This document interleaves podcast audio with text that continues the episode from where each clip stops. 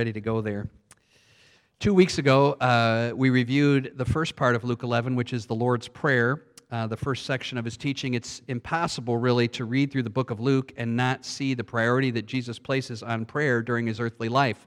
I think we walked through those passages where the disciples noted time and time again where Jesus was praying. They just observed him. He's going out early to pray. He's going out isolated to pray. He's going up on a mountain to pray. He's just praying. This is so obvious to the disciples. So they come to him in the first part of Luke 11 and says, God, or Christ, will you teach us to pray? You know, John's disciples taught him to pray. We're observing your life of prayer. And so the disciples, perhaps sensing their weakness, asked Jesus to teach them to pray. And we all would probably admit our own weaknesses in prayer, right? Everybody nod who has weakness in prayer, okay? I'm not the only one nodding. We this is a struggle, and we mentioned this. We desire to pray because we're children of God. We want to pray, but when we get down to it, it becomes very difficult. And sometimes even, someone said to me this week, I do pray, but I don't feel like God is listening. And I think we can feel that way sometimes. Sometimes we just become distracted in our prayers, or we become discouraged in our prayers. We've been praying 8 years for the church to grow and be strengthened and for souls to be saved, and we wonder, well, God, you're just not doing it. You're just not doing it. And so maybe that tends to cause us to just throw up our arms and give up. Well, last time, we won't review all of this, in verses 1 to 5, or 1 to 4, the part of the Lord's Prayer that we really recognize and are familiar with, we said, as Jesus starts to teach them to pray, he gives them a pattern for prayer, some structure to pray through. It doesn't mean that we recite this mechanically or you know, kind of we have it memorized. Our Father who is in heaven, hallowed be thy name. Like as fast as we can say it, we just get it out. We repeat it over and over. That's not what the Lord intended. He didn't intend for us to say necessarily these exact words, but they were designed to structure first, our priority in prayer, which is, Father, hallowed be your name. Above all else, God, may you be honored and glorified the way you deserve to be honored and glorified in this life, in this world, and in my heart. And then after that comes our needs, which we are encouraged to pray about. Our forgiveness, our daily bread, and the power over temptation. That's all I'll say in summary from last time. So after he gives the structure, let's put it this way, after he gives the structure, he tells two stories. And I think it's important for us to bear in mind as we look at this that the stories come after the structure. Okay, I'm going to mention that again later.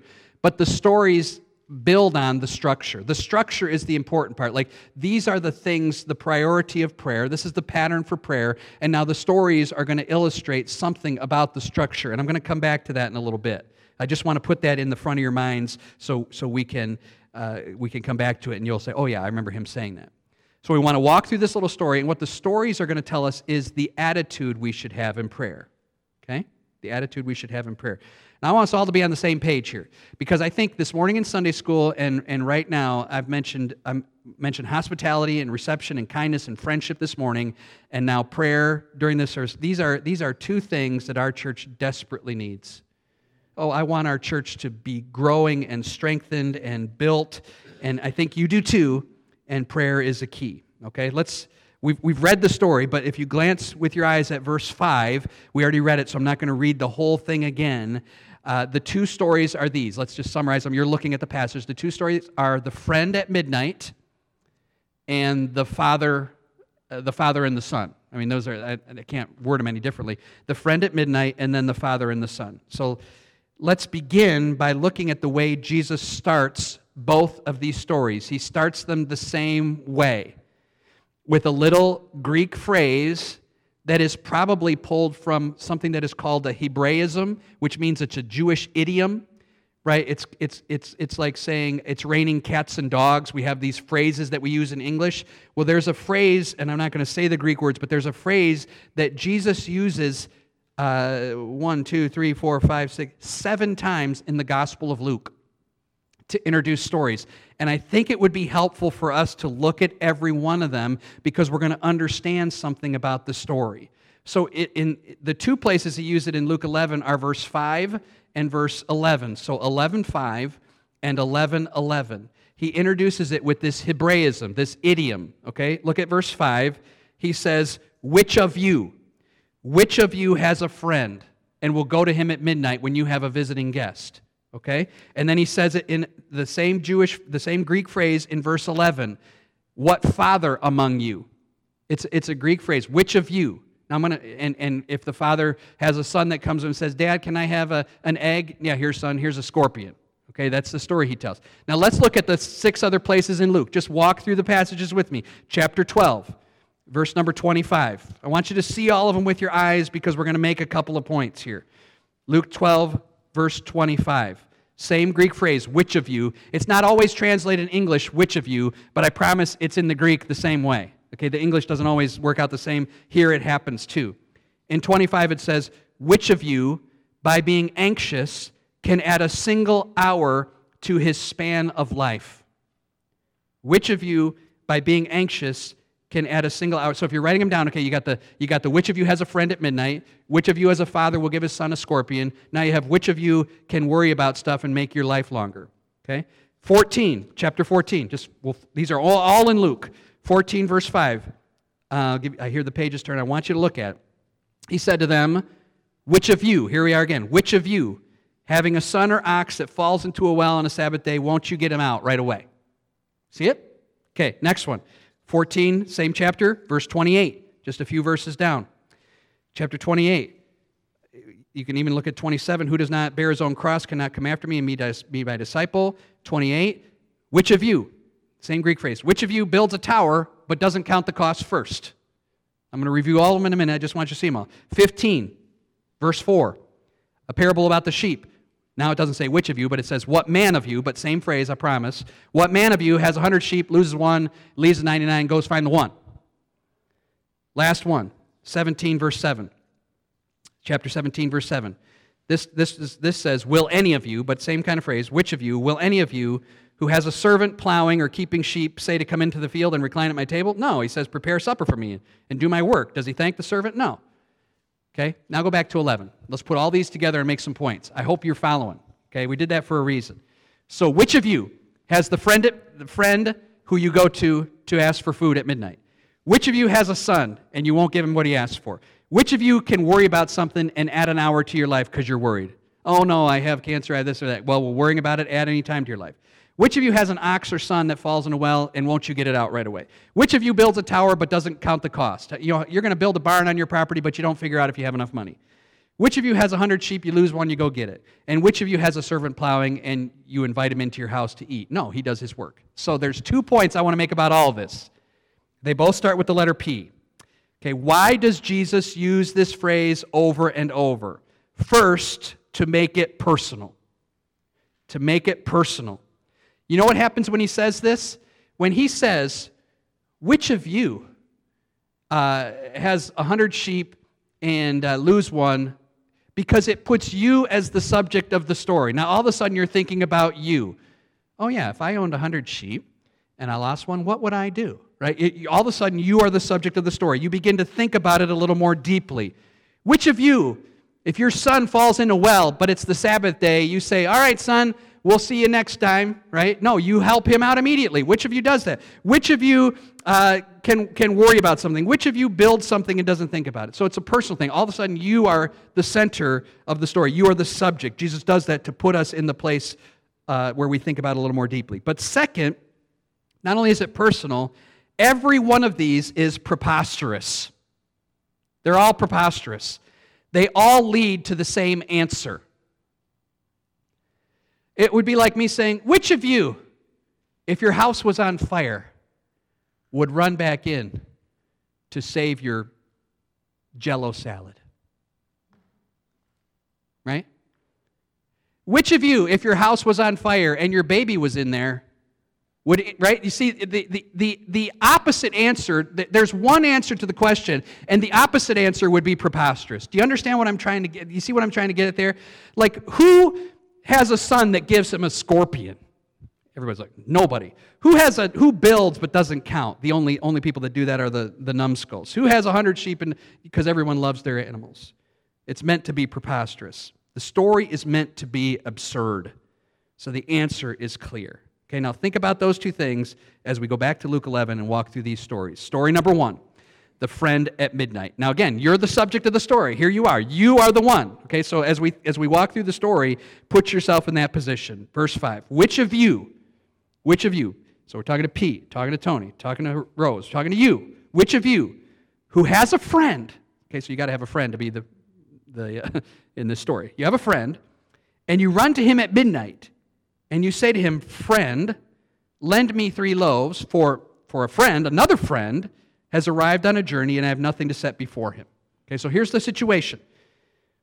It's late at night, it's midnight, and a visitor arrives at your home, and you are out of food. And you must get this person some food, so you run to a neighbor and ask him to lend you some food, but it's already midnight. This seems like a wild and crazy story to us, because if it were us and people were arriving at midnight, we do one of 2 things. We are either aware of it because they've been texting and calling and say, "Hey, we're late, we're running late, you know, we'll be there around midnight." We say, "Okay." But if another person arrives at midnight, we usually call the cops or, you know, sick the dog on them or get our guns out, right? Because nobody arrives at midnight in this culture without there being either an emergency or a severe problem. But in biblical times, this is very common. The traveling, the inns, it's not as stable or as easy. And in biblical times as well, we dealt with hospitality this morning, hospitality was seen as a sacred duty. You were obligated to provide for your visitors, even if they were strangers.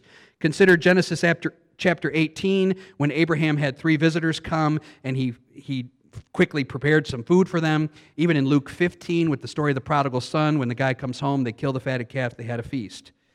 It's hard for us to sympathize with a story like this, so we have to put ourselves in the biblical culture, where traveling was difficult and uncertain. When people arrived, they needed to eat. They hadn't just hit up a Taco Bell before they got there. You were expected to give them something, and he goes and he demands 3 loaves of bread. That seems crazy. This guy must be super hungry to need 3 loaves of bread. That was because the bread was used for everything in the meal, even as fork and spoon, to sop up. You remember, even in the Lord's Supper, it's used to sop up whatever is in the dish. The bread was not only eaten, but it was the utensil for dipping and for sopping. So you go to the neighbor's house. "I got a friend." Remember, you're in the story. Which of you? Jesus says, which of you? You run to the friend. You're the guy running to the friend. "Friend, I have another friend who just came, and I need 3 loaves of bread." "Well, what kind of friend are you?" guy calls from bed. It's midnight. And he starts giving all these excuses. Okay, look at the excuses that he gives. He gives 4 of them. It's like a quadruple rejection here. First, "Don't bother me," verse 7. "Don't bother me." Second, "The door is shut." Third, "Everybody's in bed. Kids are in bed with me. We're all sleeping." Fourth, "I can't get up and give you anything." It's a 4-fold refusal. "Don't bother me, the door's shut, we're all in bed, I can't get up." Now, what do you notice about that? Okay, what do you notice about that? Is that he can't help or he won't help. Can't help and won't help. Won't. Because one of the excuses isn't. Sharon's got it. "Don't got any bread. Don't got any bread." At that point, you'd be like, "Oh, okay." He doesn't say that. He doesn't say, "Hey, we ate our last loaf tonight. Hey, we had a visiting friend at 11 o'clock and we ran out." No, all of his excuses can be easily responded to. "Don't bother me." "Oh, come on. The door is shut." "Well, open it." "We're all in bed." "Well, you can go back to bed." Right? All of these excuses can be easily answered. He doesn't say, "I don't have any bread." So again, you're in the story. So which of you goes to that friend? Remember, hospitality is your sacred duty. Friend's stomach is growling back at your place. He says he continues knocking, continues asking. You don't give up. And finally, according to the passage, the friend relents. See it? "Do not bother me, door is shut, children are in bed with me, I cannot give you up. I tell you," verse 8, "though he will not give up, get up and give him anything, because he is his friend, yet because of his impudence, he will," not a word we use a lot, "he will rise and give him whatever he needs." Why does the friend finally get out of bed? Just think about that for a minute. Why does a friend, you're standing at the door, knock, knock, knock, knock. Friend's hungry, come on, get up. No way, no way, no way. But finally he gets up. He gets up not because of his friendship with the man. "Oh, I just love that neighbor so much. I'm so glad he's here knocking at midnight. Oh, what a joy to get up and bless my friend with my bread." Doesn't think that way. Well, that's the point. Yeah, that's what he says. It's not because of his friendship. It's because of his impudence. You got other versions. What other words do you see? That's the ESV. What other words? I wrote them down, but I want to hear what you. I want you to look. What other version? Because of his impudence, the ESV says, Tony, I know you have another version. What do you have? This is verse number 8. Because of his impudence, he will rise.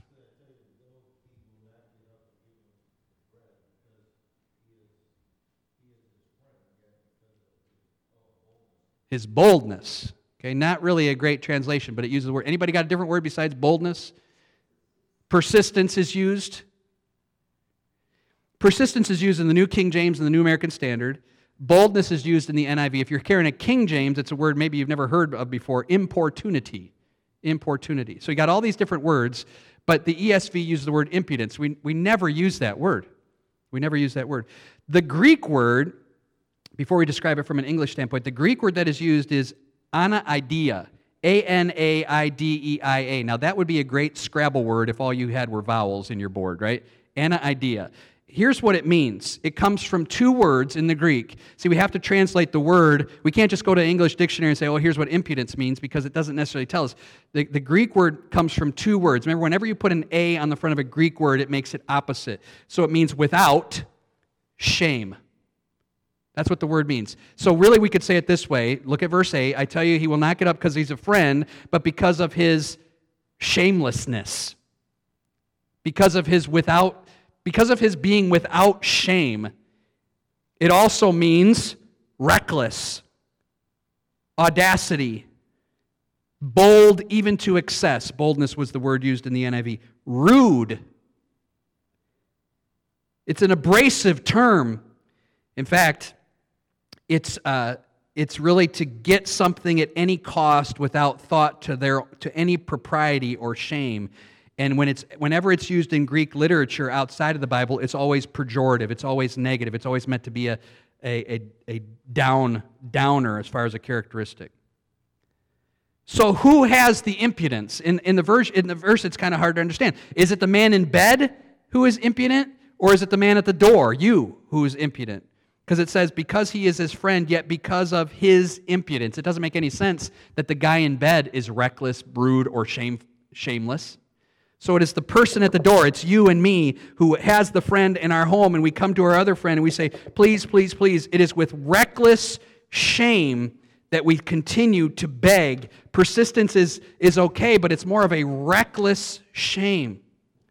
So the man comes and answers us at the door. Remember, Jesus puts us in the story. Which of you answers the door because we were shamelessly presumptuous?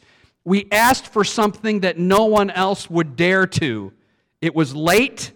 The request was huge, and it had already been denied, but he continues to ask for something that somebody else might be afraid to ask for. This is how we are to pray.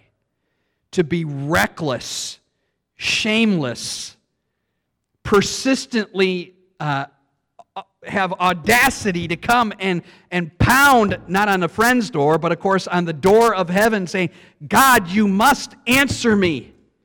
To continue in prayer that way. In other words, we don't drop hints in prayer, we drop bombs. We don't just kind of, oh, God, it would be nice if you would do this, and then we don't maybe hear for a couple days, and God, we just come back and we beg and we pound on that door. That is how we are to pray, boldly, shamelessly, persistently. Quote, prayer is not to be a polite religious sentiment.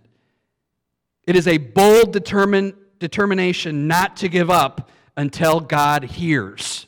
Is that how you pray? Is that how you pray? Continuing to shamelessly ask for things, persistently and boldly begging. Now, that's an application, but there can be some errors that we must avoid. And then I want to share 3 of them with you before we get to story number 2. Okay, 3 errors to avoid. First, let me before I give the specific error, let's be careful, like, why is Jesus giving this parable? You know, remember I said at the beginning, and I'll come to this again, but the structure comes first and now the story. So the story is being built on the structure. And the structure is in response to the disciples' question, Lord, will you teach us to pray?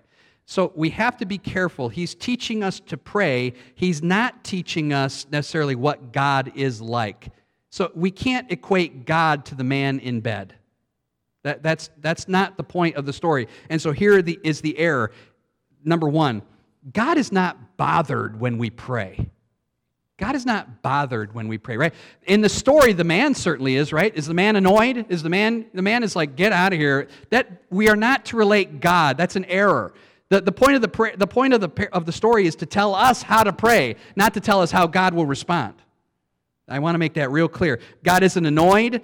The point is audacity and persistence, not that God is bothered. And in case we didn't understand that, Jeremiah 33:3, call unto me and I will answer you. First Peter 5:7, cast your cares on me for I care for you. First Peter 3:12, his ears are attentive to our prayers. Psalm 34:15, the eyes of the Lord are on the righteous. His ears are open to their cry. Psalm 121:4, God does not slumber or sleep. God is not like turned in for the night. And we come and ask him for something. Okay, will you come back to me in the morning or at a more convenient time? So do not equate God to the man in bed. That's not the point. God is not bothered. Second, God does not have to be cajoled or caressed into answering our prayers. He doesn't have to be pressed and begged. That's not the point. And third, this doesn't mean we never take no or wait as an answer to our prayer. It doesn't mean we just keep continually begging God for something that he has either said no to or refuses to answer for a certain period of time. Prayer is asking God to do what he says he will do. So the question I ask, and this is here's the main reason that I said at the beginning that the story comes after the structure. So when we are pounding on the door of heaven, let's say, and we're boldly and shamelessly requesting God to work, what is the subject or the content of our prayer? Are you with me? Let me say it again, just because maybe we just need to press pause here just for a minute to make sure we're all on the same page. Okay, he gives the structure, which is the Lord's Prayer.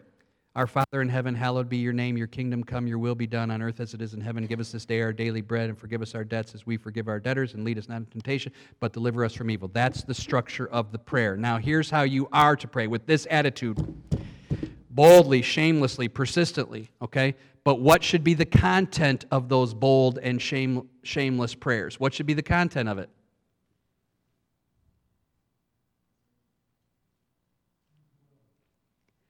It's the whole structure that he just gave. Okay? Should we boldly and persistently pray that his kingdom come? And we explain what that meant. Yes. Should we boldly pray that his will be done? Should we boldly pray to give us our daily bread? Should we boldly pray to forgive us our sins? Yes.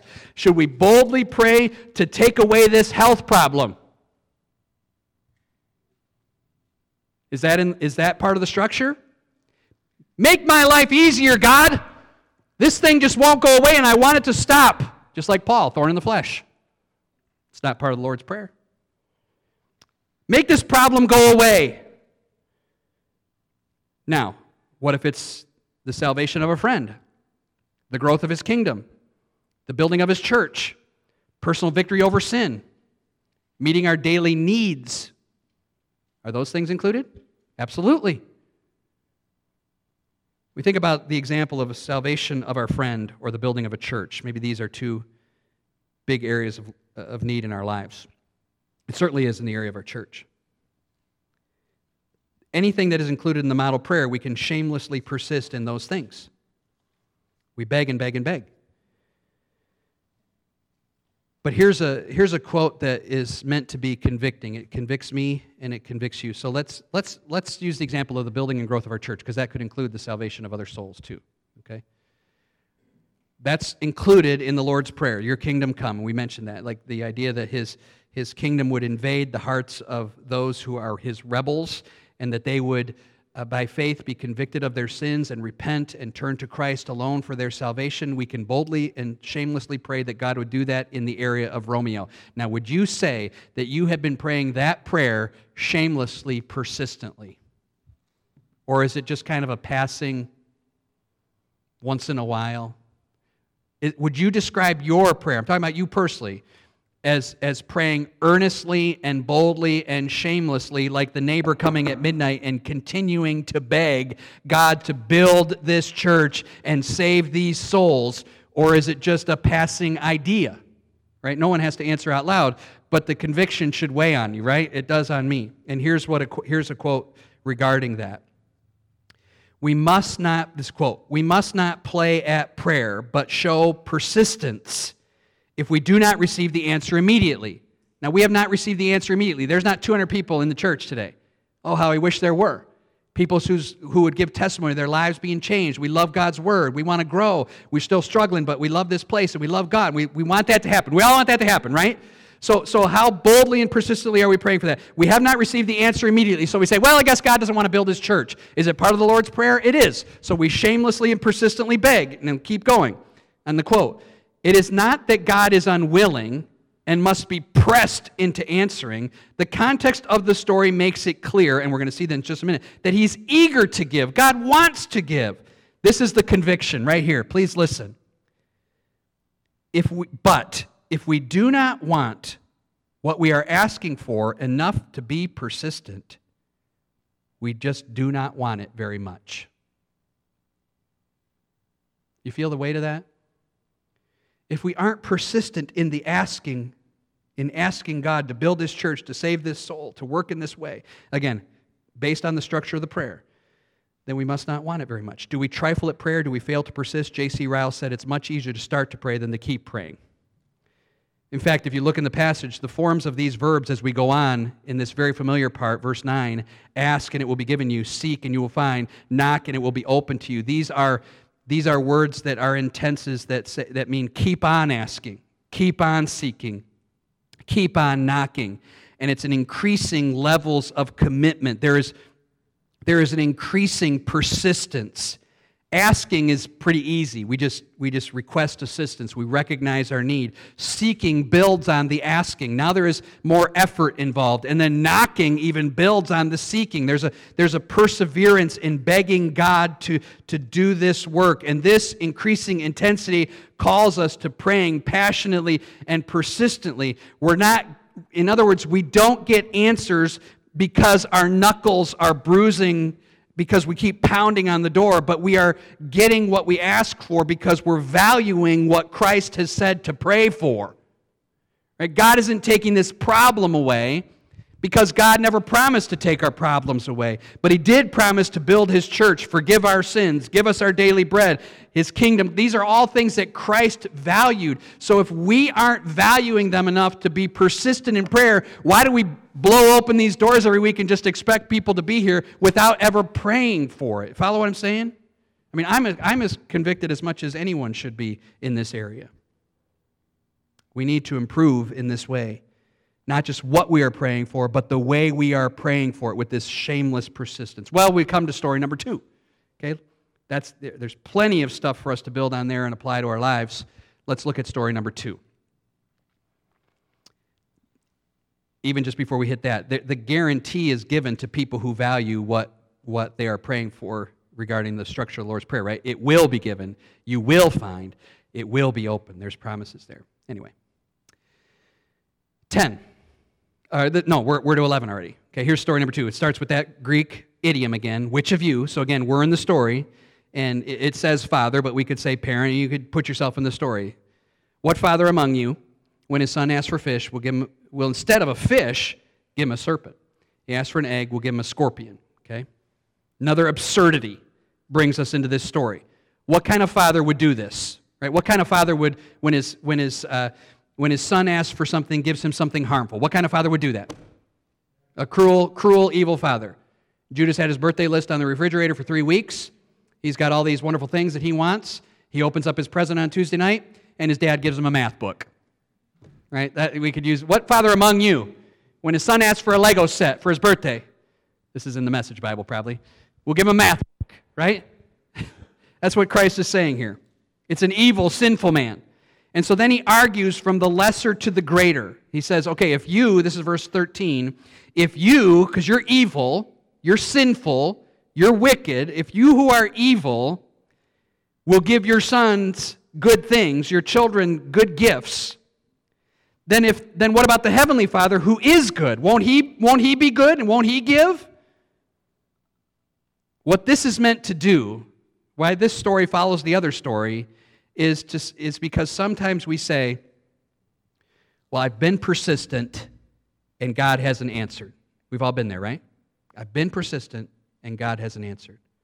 Well, why should we be motivated to continue to pray? Why should we continue praying? Well, here's the application. That God's fatherly care bolsters our confidence when we come to pray. Who is the one, you've probably heard this, who is the only one who will wake the king up for a glass of water at night? A child who knows the heart of his father. Maybe our prayers are weak because our opinion of God is weak, and our confidence in prayer is shattered because we don't truly believe what the Bible says about God. This part of the story, this section, is meant to explain who the Father is, right? Sometimes we view God as the man in bed who doesn't want to hear us and is annoyed and bothered when we pray. But Jesus is telling the second part of this story to tell us what God is like. He's eager to give. Hey, compared to you, who naturally give your kids good things, because even though you're evil, you still do good. Think of me think of our Heavenly Father, who is purely and extremely and supremely good. Won't He give good gifts too? When we know our Father's care, it bolsters our confidence. Hebrews 4 says we have boldness to enter the throne of grace to obtain help and mercy and grace in our time of need. My office door at First Baptist of Lapeer had a little window on it. It was like this tall and this wide, and I would shut it if I was in the midst of study, and people might look through that window and see me working away, and oh, he looks so busy in there, and they wouldn't bother me, unless it was any of these little ones. They didn't care. They didn't even look through the window. Boom! Door bolts. It doesn't matter if I'm on the phone or if I'm even sometimes with a person, they know that they will always be what? Well, yeah, you are always welcome. You're never going to, unless they were told, of course, don't come in because there's something going on, but they barge in because they know the heart of their Father. Romans 8:32, shall not God who delivered Christ up for us all, will not also He freely give us all things? Our view of God may be affecting the way we pray. We have to consider that. But God's fatherly care, as I just said, should bolster our prayer and its persistency. Now, one final thing the passage says before we're done. There's a big surprise twist at the end. There's a big surprise that no one saw coming. I mean, these stories are pretty straightforward, and they teach us two things.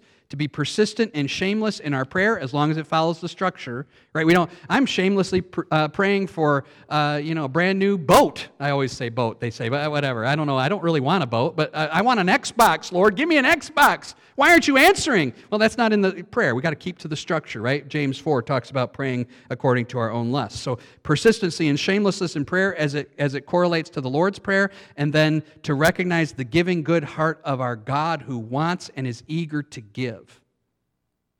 But there's a surprise twist. What's the surprise twist? You see it? Let's take a guess. Some of our families are gone today. Let's take a guess. What's the surprise twist in the passage? Look down. What do you think the surprise twist is? Take a guess. Doesn't matter if you're wrong. What don't you see coming? What seems out of place? Anyone want to take a guess? Yeah, that's it. Where'd the Holy Spirit come from? See that? This just feels like you're saying, huh? We haven't talked about the Holy Spirit throughout the whole passage. Then all of a sudden we get to the end. Again, pick it up from verse 11, so we run into it. What father among you, if his son asks for a fish, will instead of a fish give him a serpent? Or if he asks for an egg, will give him a scorpion? If you then, who are evil, sorry to go so fast, let's pause, know how to give good gifts to your children, how much more will the Heavenly Father give the Holy Spirit? Right? Isn't that a surprise twist? You kind of expect to see, and I even kind of quoted it that way, if you give your children good gifts, God will give you good gifts too. No, it says God will give you the Holy Spirit. Now, what sense does this make? Where did this come from? It is because the giving of the Holy Spirit and what Jesus says here is actually the culmination and the high point of the teaching. This is the best part. It seems a little disappointing. It seems a little disappointing. Holy Spirit, God, I wanted my cancer to go away. I wanted that problem to be eliminated. I wanted this to stop, right? But the Holy Spirit is God's greatest gift. Now, how does this work? Do you remember in the passage, let me think here, in the passage where the guy comes, it may be the rich young ruler. That may be wrong, so don't get mad if it is, but I think it's the rich young ruler who says, "Good teacher, what must I do to inherit eternal life?" You familiar with that story? Good teacher, what must I do to inherit eternal life? And Jesus says, why do you call me good? Right? Why do you call me good? There is only one who is good, and that is God. That's a paraphrase, but that's basically what is said. The Bible talks about no one being righteous and God being the only one who is good, and that's a particular passage that does that. So what we're saying here, and this is such an encouragement, if you who are evil know how to give good gifts, right? God doesn't just give good gifts, He gives the good one, okay? And the good one is Himself. The passage doesn't state that we are asking for the Holy Spirit, right? It says at the very end, will the Heavenly Father give the Holy Spirit to those who ask Him? That doesn't mean we're asking for the Holy Spirit. Oh, God, please give us the Holy Spirit. That's not what it means. It means when we ask things of God, He gives the Holy Spirit. Now, what sense does this make? I really want this to be encouragement. When we ask God to give good gifts, here's what God says. This is the only way I could think of it. When we say, God, will you give us these good things that are in accordance with the Lord's Prayer? Will you give us these good things? God says, I'll do you one better. You ever heard that? I'll do you one better. That's what God says. I'll do you one better. I won't just give you good things. I'll give you myself, the good one. How is the Holy Spirit described in Scripture? Folks, do you need comfort? Do you go to God and ask for comfort? God, comfort me in these afflictions, comfort me in these trials, comfort me in these testings. The Holy Spirit is called the Comforter. So He doesn't just give you comforting things. He gives you the Comforter. God, I need help. I need help. I need wisdom. The Spirit is called the Spirit of wisdom. The Spirit is called the Helper. God, I need to know your truth. I need to know your ways. The Holy Spirit is called the Teacher. God, I need strength. I need empowerment. In Acts 1:8, the Holy Spirit is called the giver of power. We are not given the gifts that we ask for. We are given the source of those gifts, the Holy Spirit. That's an incredible truth, that God gives us even more than we are asking for. He gives us His Spirit to comfort, to help, to teach, and to strengthen, and to guide, and to lead, and to convict. Right? All these things are given to us in the Holy Spirit. God is a generous and kind and loving, giving Father whose greatest gift is the Holy Spirit. 3 applications and we'll be done. I think we've already talked about them throughout the message, but let's review them so you can take these away with you when you leave today. First, let's be shamelessly persistent in our praying. Let's be shamelessly persistent in our praying. As long as it does what? I've said it over and over. As long as it does what? As long as those prayers do what? Conform to the Lord's Prayer, right? They conform to the things, to the structure that He's given us. If it's in line with those things, just keep going to God and don't give up. Remember in Luke 18:1? Flip over there. We're only a couple chapters away. Luke 18:1, we'll get to this in our continuing study of Luke in a month or two. But in Luke 18:1, it says, He told them a parable. I'll give you just a second. I hear your pages turning still. Luke 18:1, he says, He told them a parable to the effect that they ought always to pray and not lose heart. He said, in a certain city there was a judge who neither feared God or respected man. And there was a widow in that city who kept coming to him and saying, give me justice against my adversary. For a while he refused, but afterwards he said to himself, though I neither fear God nor respect man, yet because this widow keeps bothering me, I will give her justice so that she will not bear me down with her continual coming. And the Lord said, hear what the unrighteous judge says, and will not God give justice to His elect who cry to Him day and night? Will He delay long over them? I tell you, He will give justice to them speedily. See the truth there? Again, it's not that we're comparing God to a judge that is bothered. That's an error that we are to avoid. It's that the point is that this persistency in prayer is what is given, the reward is given to those who are persistent. Remind God of the Scriptures. Remind God of His promises as you shamelessly persist in prayer. I was reviewing something very early this morning, and I believe it was the Puritan by the name of Thomas Goodwin who used this phrase, when you find God's promises in the Scripture, sue Him for those. Isn't that an interesting way of putting it? God says He'll do it, so go to Him and say, God, you said you would do it, do it. That's the shameless persistency we need, the recklessness in our prayers. And I go back to the quote by Leon Morris where it said, if we're not praying for it persistently, it must be that we don't want it very much. That's the most convicting thing I think I've thought of all week. If our church isn't growing, it's not because God hasn't promised to do it. He says he will build His church, but are we persisting in prayer? Application number one, let's be shamelessly persistent in our prayers. Application number two.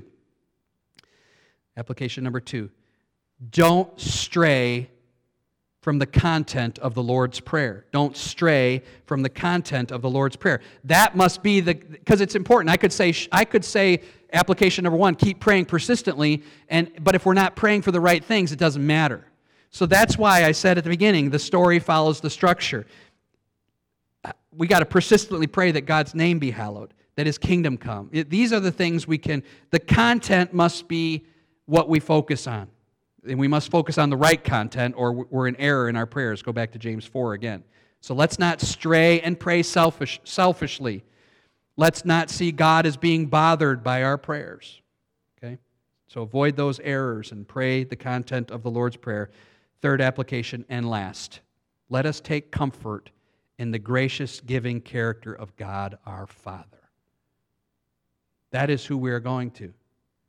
I just love that story about if you know how to give your children good gifts, won't God give you the Holy Spirit? He is a gracious giver, wants and is eager to give. Let us shamelessly persist in the content of the Lord's Prayer while recognizing that God is the good and gracious Father.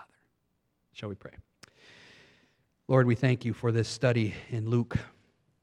We thank you for being a good Father to us. I know that there are times when we all feel like you aren't listening, feel like you aren't responding, but I would think that it's my case, Lord, and I confess it to you, and maybe others would agree, that we aren't persistent.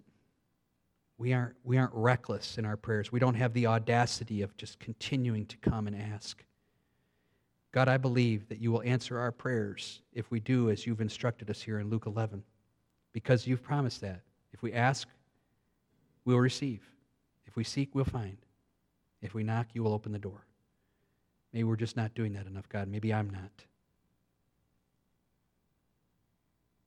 We do ask that you would grow our church, that you would save souls,